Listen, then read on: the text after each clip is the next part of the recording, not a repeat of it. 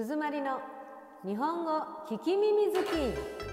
こんにちは。日本語大好きな皆さん。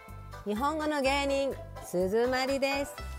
このポッドキャストは初級が終わった学習者の皆さんにちょうどいいレベル。だからたくさん聞いてちょっと頑張ったら中級へ行けるよ。それじゃあ今日もしばらくお付き合いのほどよろしくお願いします。第4話1年生になったら私はマンションの1階に住んでいます。家の前に小さい道があります。車は通れません。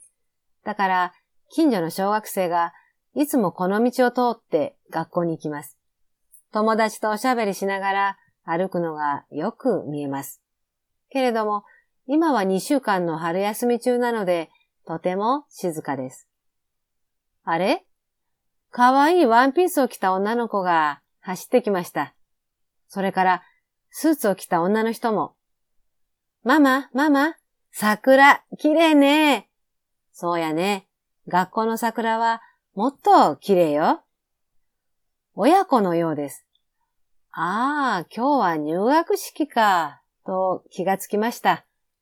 日本の学校は4月から始まります。桜が咲いたら1年生なんです。日本では6歳から小学校に行きます。近くの小学校まで一人で歩いて行かなければなりません。親に送ってもらったり、迎えに来てもらったりはしません。もちろん、はじめは上級生が一緒に行ってくれたり、先生が途中まで送ってくれたりします。けれども、道には危険がいっぱい。車が来ないか、変な人がいないか、一つ一つ自分で気をつけなければなりません。新しい冒険の始まりなんですよ。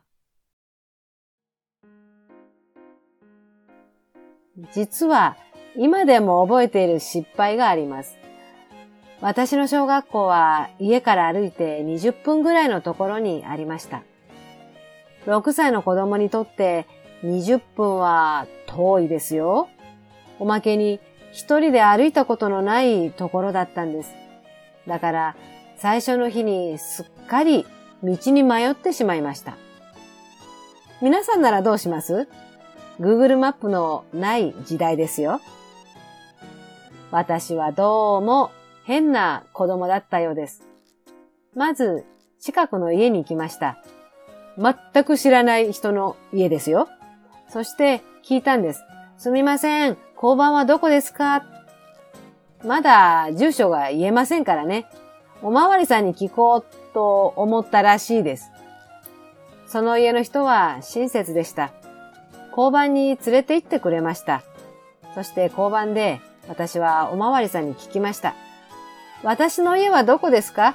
近くに山と神社があって川が2本流れてますって。そしたらさすがおまわりさん。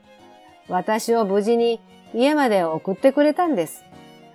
その時は道に迷って困ったけど、後になったら自慢話ですよ。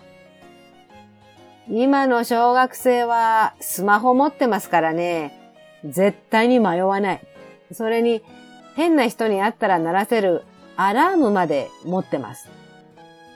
親にとっては安心でしょう。その代わり冒険はしにくいよな。昔は守られた環境があったからできた。それに不便だったからできた。頭や体を使うしかなかったですからね。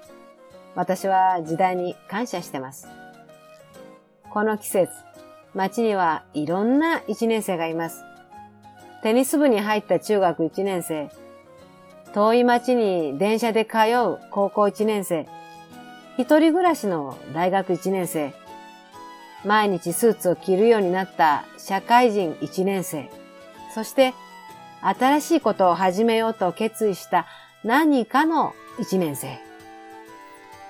1月に決めた今年したいこと進んでますか？